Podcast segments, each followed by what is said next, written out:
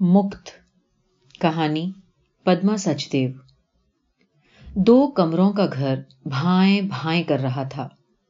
رسوئی کے آگے چھوٹی سی بالکنی میں اوندھے پڑے برتنوں کی طرح ہی سندھیا دونوں ہاتھوں میں چٹائی کو بھینچ کر گچھو مچھو سی پڑی تھی۔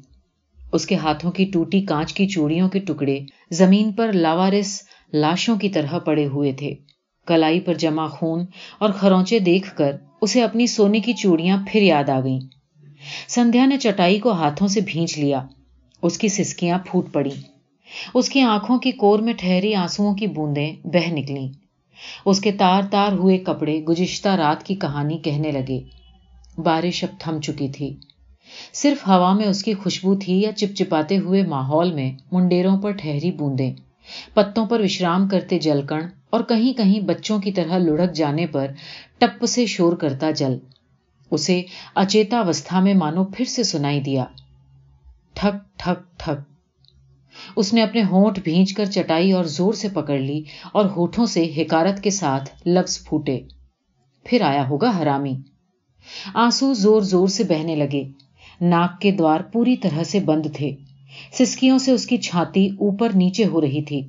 اسے لگا، ٹھک ٹھک پھر ہوئی ہے۔ ہمت کر کے اس نے چٹائی چھوڑ کر اپنی دکھتی باہیں پھیلائی۔ کڑ کڑ کی آواز ایسے ہوئی جیسے کسی درخت کی ٹہنی ٹوٹی ہو۔ درد کی ایک لہر کے ساتھ کھرونچوں پر بنے نشان کھنچ کر بہنے لگے۔ خون۔ لال لال خون۔ اس نے ان قطروں کو دیکھ کر کہا، ماں ماں میں ہار گئی ہوں۔ میں اپنے بیٹے سے ہار گئی ہوں، ماں۔ سبکتے ہوئے پھر اس نے بے من سے کہا ہاں ماں، ویسے ہی، جیسے کبھی تم مجھ سے ہار گئی تھی۔ وقت اپنا بدلہ لے رہا ہے۔ جانتی ہو ماں، اس نے کیا لکھا ہے؟ سندھیا نے اپنی سبکی کو دوپٹے سے آنچل میں ڈھکتے ہوئے کہا ہاں ماں ہاں یہی لکھا ہے اس نے۔ تمہارے پپو نے یہ لکھ دیا ماں، سنو گی؟ تمہارا کلیجا منہ کو آ جائے گا، اس پر ہاتھ رکھو اور سنو۔ تمہارے پپو نے کئی کچھ لکھنے کے بعد یہ بھی لکھا ہے کہ پاپا کی عادتیں بگاڑنے میں تمہارا ہی ہاتھ ہے ماں۔ سن رہی ہو؟ کتنی بڑی بات لکھ گیا تمہارا پپو۔ تم چاہے نہ کہو، پر مجھے یاد ہے۔ اس کی عمر کی تھی میں، تو میں نے بھی تمہیں یہی کہا تھا۔ تب میں کہاں جانتی تھی کہ میرا بچہ بھی کل مجھ سے یہی کہے گا؟ اپنے وقت کا ہر کوئی سکندر ہوتا ہے ماں۔ آنے والے وقت سے بے خبر۔ جانے والی باہر سے انجان اور موڑ پر گرے پہاڑ سے انبھگیہ ماں، اس کے بھروسے میں نے اس کے باپ کا ہر ظلم سہا اور تمہاری شرم سے ماں، تمہاری شرم اور لحاظ کے چپوؤں سے میں وقت کی لہریں پیچھے تھکیلتی رہی۔ میں جانتی تھی، اگر پپو کے باپو کے ظلموں کا تمہیں پتا لگ گیا تو تم بچو گی نہیں۔ تمہارے مرنے کا مجھے دکھ نہ ہوتا۔ پر اس بات کا دکھ مجھے ضرور ہوتا کہ تم وہ سب کچھ جان کر مری ہو جسے چھپانے کے لیے میں یہ دکھ برداشت کرتی رہی۔ نہیں تو میں بیٹے کی ماں تھی۔ دو وقت کی روٹی کما لیتی۔ اپنا بیٹا بھی پال سکنے یوگیہ تھی۔ اسپتال کا کوارٹر بھی میرے ہی نام ہے۔ کیا سر پر چھت اور چولہے میں آگ ہونے کے بعد بھی آگ میں زندہ رہنا ضروری ہے؟ تمہارے گھر کا چولہا بھی تو تمہارے ہی دم سے چلتا تھا ماں۔ ایک گائے پال کر اس کا دودھ بیچ کر تم آج اتنے بڑے تبیلے کی مالکن ہو گئیں۔ بچپن میں جب میں تمہیں گائے کا دودھ دہتے ہی تھانے دار کے گھر لوٹا لے کر جاتے دیکھتی، مجھے تم پر بڑا غصہ آتا تھا۔ پیٹ بھر دودھ ملنے پر بھی میں خود سارا دودھ پی جانا چاہتی تھی۔ وہ ہماری کپلا گائے کا دودھ تھا نا؟ ایک بار جب تم دودھ لے کر گئی تھی تب مجھے باپو نے کہا تھا، تمہاری ماں ایسی ہی ہے، اسے اپنوں سے زیادہ دوسروں کا دھیان رہتا ہے۔ مجھے تم پر بڑا غصہ آیا تھا ماں۔ پر یہ خیال نہیں آیا کہ گھر میں باپو کیوں نہیں آٹا لاتے۔ تم کیوں لاتی ہو؟ تب میں سوچتی تھی کہ جیسے ماں مجھے کھلاتی ہے، ویسے ہی اسے باپو کو بھی کھلانا چاہیے۔ کھلانے والی تو ماں ہی ہوتی ہے نا۔ اور جب باپو تمہیں گھائل کر کے تمہارے پاؤں کی کڑیاں اتار کر لے گئے تھے اور تم نے دہاڑ کر کہا تھا کہ گھر چلانا مردوں کا کام ہوتا ہے۔ تب میں یہ سمجھ نہیں پائی تھی ماں کہ گھر کو کیسے چلانا ہوتا ہے۔ پر باپو نے باپو نے ہمیشہ کی طرح وہ بات بھی انسنی کر دی۔ جب تک وہ ٹرین سے کٹ کر مر نہیں گیا، تب تک اس کے نشے کا خرچہ بھی تم ہی چلاتی تھیں۔ وہ تمہیں اتنا مارتا تھا، گالی دیتا تھا، پھر بھی تم اسے کھانا دیتی تھی ایک بار جب میں نے سہم کر تمہارے دروازے کی اوٹ سے تمہیں دیکھا تھا، تب ساتھ والی موسی نے تمہارے گھاووں پر ہلدی چونا لگاتے ہوئے کہا تھا، جانے دے بنتی۔ اسی کی بدولت تو گلابی دوپٹہ اوڑھ کر چوک میں بیٹھ کر پھلکے بناتی ہے۔ دوسری عورت کے پاس جاتا ہے تو جانے دے۔ تمہارا کیا دے آتا ہے؟ کتا ہے کتا۔ تم نے گھائل شیرنی کی طرح سیدھے بیٹھ کر کہا تھا، میرے پاؤں کی کڑیاں اسے دے کر آیا ہے، اور اب جو چوڑیاں اڑانا چاہتا ہے، وہ سندھیا کی نانی نے اس کے لیے دی ہیں۔ روز میرے ہاڑ توڑتا ہے، یہ چوڑیاں وہ خود نہیں پہنے گا، اسی رانڈ کو لے جا کر دے دے گا۔ یہ درد تمہاری سمجھ میں نہیں آ سکتا۔ بڑی آئی چوٹیں سیکنے والی، تم تو الٹے چوٹ دے کر جاتی ہو۔ موسی خاموش سی تمہاری چوٹوں پر ہلدی چونا لگاتی رہی۔ اس کے بے آواز آنسو پگھلتی برف کی طرح ٹپ ٹپ گرتے رہے تھے۔ اسی وقت میرے جیون میں جیسے دن چڑھایا تھا۔ میری سمجھ میں آیا تھا کہ باپو جو چوڑی ماں سے روز مانگتا ہے، وہ اصل میں میری ہے۔ ماں پر اچانک پیار امڑ آیا اور باپو کی صورت سے نفرت ہونے لگی اور آج وہی چوڑیاں اس کا پتی خون کے قطروں میں سے اتار کر لے گیا۔ اس کی کلائی پھر پھوٹ پڑی۔ ان چوڑیوں میں سے اسے اپنی بہو کا سندر مکھ دکھائی دیتا تھا۔ اس نے چٹائی پر آدھے لیٹ کر اپنے آنسو بہ جانے دیے اور روتے روتے بولی، ماں، تم نے کتنی مار سہ کر بھی اپنی بیٹی کے لیے یہ چوڑیاں بچا لی تھیں، پر میں میں آج اپنی بہو کے لیے یہ چوڑیاں نہ بچا سکی۔ میں نے کوشش کی تھی ماں۔ میری کلائی پر یہ رشتہ خون اس بات کا گواہ ہے۔ تم تو جانتی ہو وہ چوڑیاں کتنی تنگ تھیں۔ نردئی نے کھال ہی کھینچ کر اتار لی۔ ماں، آج اگر پپو نے وہ خط نہ لکھا ہوتا تو آج بھی میں چوڑیاں نہ اتارنے دیتی۔ بھلے وہ مجھے مار ڈالتا۔ آج اسے چھوڑ کر تمہارے پاس بھی آنے کی ہمت آ جاتی ماں۔ پر پپو پپو نے میرے بدن کی ساری ستا نچوڑ لی۔ مجھے دکھ میں دیکھ کر حیرانگی اور بےچارگی سے پھیلتی تمہاری آنکھوں کی بے بسی نے مجھے آدھا مار ڈالا تھا، ماں۔ آج پپو کے خط نے مجھے پورا مار ڈالا۔ اگر تمہاری بےچارگی کو سہ پاتی، ماں، تو اس راکشس کو تبھی چھوڑ دیتی، جب اس نے مار مار کر میرے پیٹ کے بچے کو ختم کر دیا تھا۔ وہ لڑکی تھی، ماں۔ میں لڑکی کی ماں ہونا چاہتی تھی، پر پھر میں نے کبھی بچہ نہیں ہونے دیا۔ پر ماں، میں تمہیں کچھ نہیں بتانا چاہتی۔ پھر بھی یوں لگتا ہے کہ سبھی مائیں جانتی ہیں کہ سچ کیا ہے۔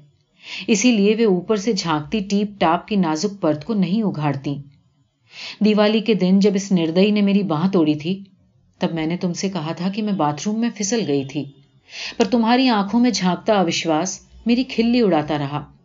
میں جب بھی تمہیں اس کے بارے میں بتانا چاہتی، بھگوان کے آگے گڑ گڑا کر میرا سکھ مانگتی تم آ کھڑی ہوتی۔ اور تمہارے گرہار مجھے یاد آتے۔ بھگوان، میری سندھو کو سکھ دینا۔ جو میں نے دیکھا ہے وہ اسے نہ دکھانا۔ مجھے ہمیشہ یہی جملہ یاد آتا اور دہلیز کے باہر بڑھتا میرا قدم۔ ہمیشہ ٹھٹک کر رہ جاتا۔ ماں، تم میرے لیے، میرے بھوشیہ کے لیے باپو کا اتیاچار سہتی رہی پر میں نے یہ سب اتیاچار تمہارے لیے سہے ماں۔ ہمیشہ بھگوان کے آگے میرے سکھ کے لیے تمہارا گڑ گڑانا، میری راحت کے دروازے بند کرتا رہا۔ شادی سے پہلے جب میں شفا خانے سے دیر کر کے لوٹتی تھی، تب تمہارے چہرے پر پھیلی گھرنا غصے اور حکارت کی تاب میں نہ لا سکتی تھی۔ تمہاری طرف پیچھ کر کے بولا گیا جھوٹ بھی مجھ پر کسی شہدے کی ٹپنی کی طرح ہنستا رہتا تھا۔ پھر بھی ایک بار تم نے اپنی ساری گھرنا پی کر مجھے سمجھانے کی آخری کوشش کی تھی۔ سندھو، یہ کمپاؤنڈر اچھا آدمی نہیں ہے۔ اب تمہیں کیا بتاؤں؟ رب ہی تمہارا رکھوالا ہے۔ غصے سے ابلتی میں کہیں یہ بھی جانتی تھی کہ عورتیں دبے سور میں رگھو کی باتیں کرتی ہیں۔ پر رگھو نے اپنی آنکھوں میں محبت کی چاشنی بھر کر مجھے کہا تھا، سندھو، میں تو غم غلط کرنے کے لیے کبھی کبھی دو گھونٹ شراب ضرور پیتا ہوں، پر کسی عورت کی طرف آنکھ اٹھا کر میں نے کبھی نہیں دیکھا۔ جب تمہارے گاؤں کی لڑکیاں ابورشن کروانے آ جاتی ہیں، تب مجھے بڑی دیا آتی ہے۔ اب دیکھو نا، رحمتوں ابورشن ہی کروانے آئی تھی۔ جب میں اسے ابورشن کی ٹیبل پر لے گیا تو اس نے شور مچانا شروع کر دیا کہ میں اس کی عزت لوٹنا چاہتا ہوں۔ ارے، کون سی عزت؟ دیکھو سندھو، کتنا جھوٹ ہے۔ اگر میں سچائی بتا دوں تو کیا کوئی اسے گاؤں میں رہنے دے گا؟ نہیں نا۔ بس یوں سمجھو کہ مجھے ترس آ گیا۔ لوگوں کے منہ میں نہیں بند کروا سکتا۔ تب میرے من میں ایک سوال اٹھا تھا۔ اگر اس نے ابورشن نہیں کروایا تو پھر اسے بچہ کیوں نہیں ہوا؟ پر اس طرح کی فضول کی باتوں کو محبت کا طوفانی ریلا پیچھے دھکیل دیتا تھا۔ جب سندھو گاؤں میں دسویں پاس کرنے والی پہلی اکیلی لڑکی تھی، تب اسی رکھو نے دورے پر آئے ڈاکٹر کو کہہ کر اسے نرس کی ٹریننگ کے لیے بھجوایا تھا۔ تب تو تم بھی خوش تھی ماں۔ پر تم اور میں دونوں یہ نہیں جانتی تھیں۔ مجھے ٹریننگ پر بھجوا کر یہ برسوں ماسٹر کی بیٹی کو شادی کا چھانسا دیتا رہا۔ اور جب اس کی شادی ہو گئی تو اس سے پیسے اینٹتا رہا۔ یہ خود مجھے ماسٹر کی بیٹی نے بتایا تھا، پر تب مجھے رگھو کے سوا کچھ نہ دکھائی دیتا تھا۔ پر ہاں ہماری شادی کے بعد رگھو نے اسے بلیک میل کرنا بند کر دیا۔ بلیک میل تم نہیں سمجھو گی ماں۔ تم ساری عمر بلیک میل ہوتی رہی ہو۔ تمہیں تب نہ سمجھ آیا؟ اب کیا سمجھ آئے گا؟ کیا کیا بتاؤں ماں، یہ سب ذلت کی کہانیاں ہیں۔ تم نہ سنو تو ہی اچھا ہے۔ ڈاکٹر ورما کے ساتھ جب اس نے مجھے تہمت لگائی تو میں نے گھڑا اور غصے کے مارے اسپتال جانا بند کر دیا۔ تھوڑے دنوں کے بعد جب دو تین فاقے لگنے لگے تو مجھے پھر سے نوکری پر جانا پڑا۔ پپو کہتا، ماں، دودھ دو نا۔ میں کہتی، پیسے نہیں ہیں۔ وہ کہتا، پیسے بازار سے خرید لاؤ نا۔ مجھے اس کی باتوں پر ترس بھی آتا اور پیار بھی۔ پر اس کا باپ ان دنوں پھر سے غائب ہو گیا اور میں نے اسپتال جانا شروع کر دیا۔ کوئی بھی ڈاکٹر مجھے اپنے وارڈ میں نہیں رکھنا چاہتا تھا۔ میں اپرادھنی سی نوکری پر جاتی۔ اتنی بے حرمتی میں نے کس کے لیے سہی؟ تمہارے لیے ماں اور تمہارے اس پپو کے لیے۔ اور ماں، آج آج جانتی ہو اس نے مجھے کیا لکھا ہے ماں؟ اس نے میری ذات کو گالی دی ہے۔ اس نے لکھا ہے کہ میں ڈاکٹر ورما کی رخیل تھی۔ اس نے لکھا ہے کہ ماں، میں تم سے نفرت کرتا ہوں، مجھے ایسی ماں نہیں چاہیے۔ اور ماں، اس نے یہ بھی لکھا ہے کہ میں نہیں جانتا کہ میں کس کا بیٹا ہوں۔ اور مت پوچھو ماں کہ کیا کیا لکھا ہے۔ رگھو پچھلے آٹھ دس دن سے غائب تھا تو میں نے سکھ کی سانس لی تھی۔ میرے رسوئی کے برتن چمکنے لگے تھے، میرے آنگن کی دھوپ میٹھی ہو گئی تھی۔ میرے گھر سے ہوا سہمی، ٹھٹکی جھجکتی دوار سے لوٹ کر نہ جاتی تھی۔ بھیتر آ کر ایک جوان لڑکی کی طرح جھومتی تھی۔ اٹکھیلیاں کرتی تھی۔ میرے بال بکھر کر مجھے چھیڑتے تھے اور میں میں خوشی سے کھل جاتی تھی ماں۔ تبھی پہلے آئی پپو کی چٹھی اور پھر آیا یہ یمدوت تمہارا جماتا۔ تم ٹھیک ہی کہتی تھی ماں یمدوت سے ہی جماتا بنا ہے۔ اس نے گھر میں گھستے ہی گھر کی پوری سانس روک دی اور بیٹھا بھی نہیں۔ بادلوں کی گڑگڑاہٹ کی طرح بولا، جس بیٹے پر تمہیں ناز تھا، وہ سب جان گیا ہے۔ وہ تمہارے منہ پر تھوکے گا بھی نہیں۔ لا، اب یہ چوڑیاں مجھے دے۔ اب تو اس کی بہو تمہارے گندے ہاتھوں کی یہ چوڑیاں کبھی نہیں پہنے کی لا، مجھے دے۔ کم سے کم میں اس کا سدپیوگ کر سکتا ہوں۔ میں استبد رہ گئی ماں۔ مجھے جتنی گھڑا رگھو پر آج ہوئی، اتنی پہلے کبھی نہ ہوئی۔ پپو کا رہسیہ میرے سامنے کھل گیا تھا۔ جس پپو کو سینت سینت کر رکھا تھا، جس کے بھوشیہ کے لیے میں نے اپنا ورتمان تک داؤں پر لگا دیا۔ اس نے میری امید کا دیا بجھانے کے لیے ایک سانس بھی استعمال نہ کی۔ میرا سارا موہ بہ گیا اور اس کے ساتھ ہی بے دردی سے رگھو میرے ہاتھ کی سونے کی چوڑیاں اتارتا رہا۔ میں نے تو پپو کو باپ سے بچا کر رکھنا چاہا تھا، پر کہاں بچا پائی میں؟ سندھیا پھر چٹائی پر اوندھی ہو کر لوٹ پوٹ ہو گئی اور بڑی بےچارگی سے کہنے لگی، میں ہار گئی ہوں ماں، میں سچی ہار گئی ہوں۔ تم سے سب کچھ چھپا کر رکھنے کا جو میرا سنکلپ تھا وہ بھی ہار گیا ہے۔ اب تم سب کچھ جان جاؤ گی ماں، پر میں کب تک پھسلتی بات کو پکڑ کر رکھوں؟ تم مر جاؤ ماں تاکہ میں مکت ہو جاؤں، میں کب آزاد ہو پاؤں گی؟ ماں کے مرنے کی بات اپنے منہ سے سن کر سندھیا زور زور سے بین کرنے لگی۔ ماں، میں نے تمہارے لیے کیا کیا کچھ نہیں سہا، کیا کیا کچھ نہیں سہتی رہی۔ میں جانتی تھی کہ رگھو کا اصلی چہرہ دیکھ کر تم بچو گی نہیں۔ پر ماں، اب میں تھک گئی ہوں۔ میں تھک گئی ہوں ماں، اب مجھے پپو کی کوئی شرم نہیں، تمہارا کوئی لحاظ نہیں۔ ہاں سب جان جاؤ، سب کو سب کچھ معلوم ہونا چاہیے کہ میں کتنی فرما بردار بیٹی رہی ہوں۔ میں نے ماں کو کبھی نہیں بتایا کہ میری باہ کیسے ٹوٹی۔ میرے ماتھے پر ٹانکے کیسے آئے، میری ہنسلی کیسے گم ہو گئی اور میرے پیروں کی کڑیاں کون کھینچ کر لے گیا۔ ماں ماں، میں نے وہ سب کچھ سہا جو تم سہتی رہی۔ ہوا کیا؟ سب بہ گیا۔ میں تمہارے مرنے کی دعا نہیں کرتی، تمہارے مکت ہونے کی فریاد کر رہی ہوں۔ تمہاری مکتی میں ہی میری آزادی ہے ماں۔ جس دن رگھو نے برامدے سے پپو کی دونوں ٹانگیں لٹکا کر پھینکنے کی دھمکی دی تھی اسی دن میں نے اسے تمہارے سفید چاندی کے روپیوں کی پوٹلی تھمائی تھی۔ وہ گم نہیں ہوئی تھی ماں۔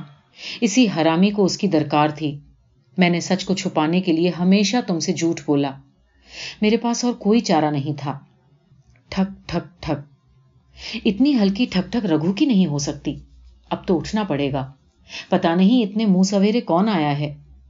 سندھیا نے اٹھنے کی کوشش کی۔ دوپٹے سے چھلنی جسم ڈھکا اور لڑکھڑاتی ہوئی دروازے تک پہنچی۔ دوار پر تار والا کھڑا تھا۔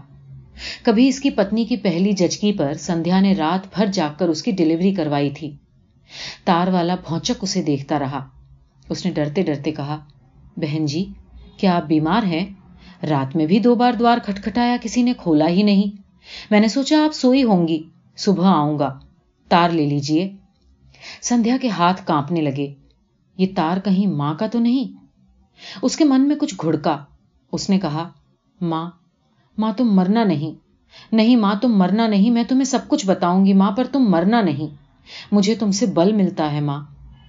اس نے سوچ کر ڈرتے ڈرتے تار کھولا اور دیوار سے گھسٹتی گھسٹتی چوکھٹ پر بے ہوش ہو گئی۔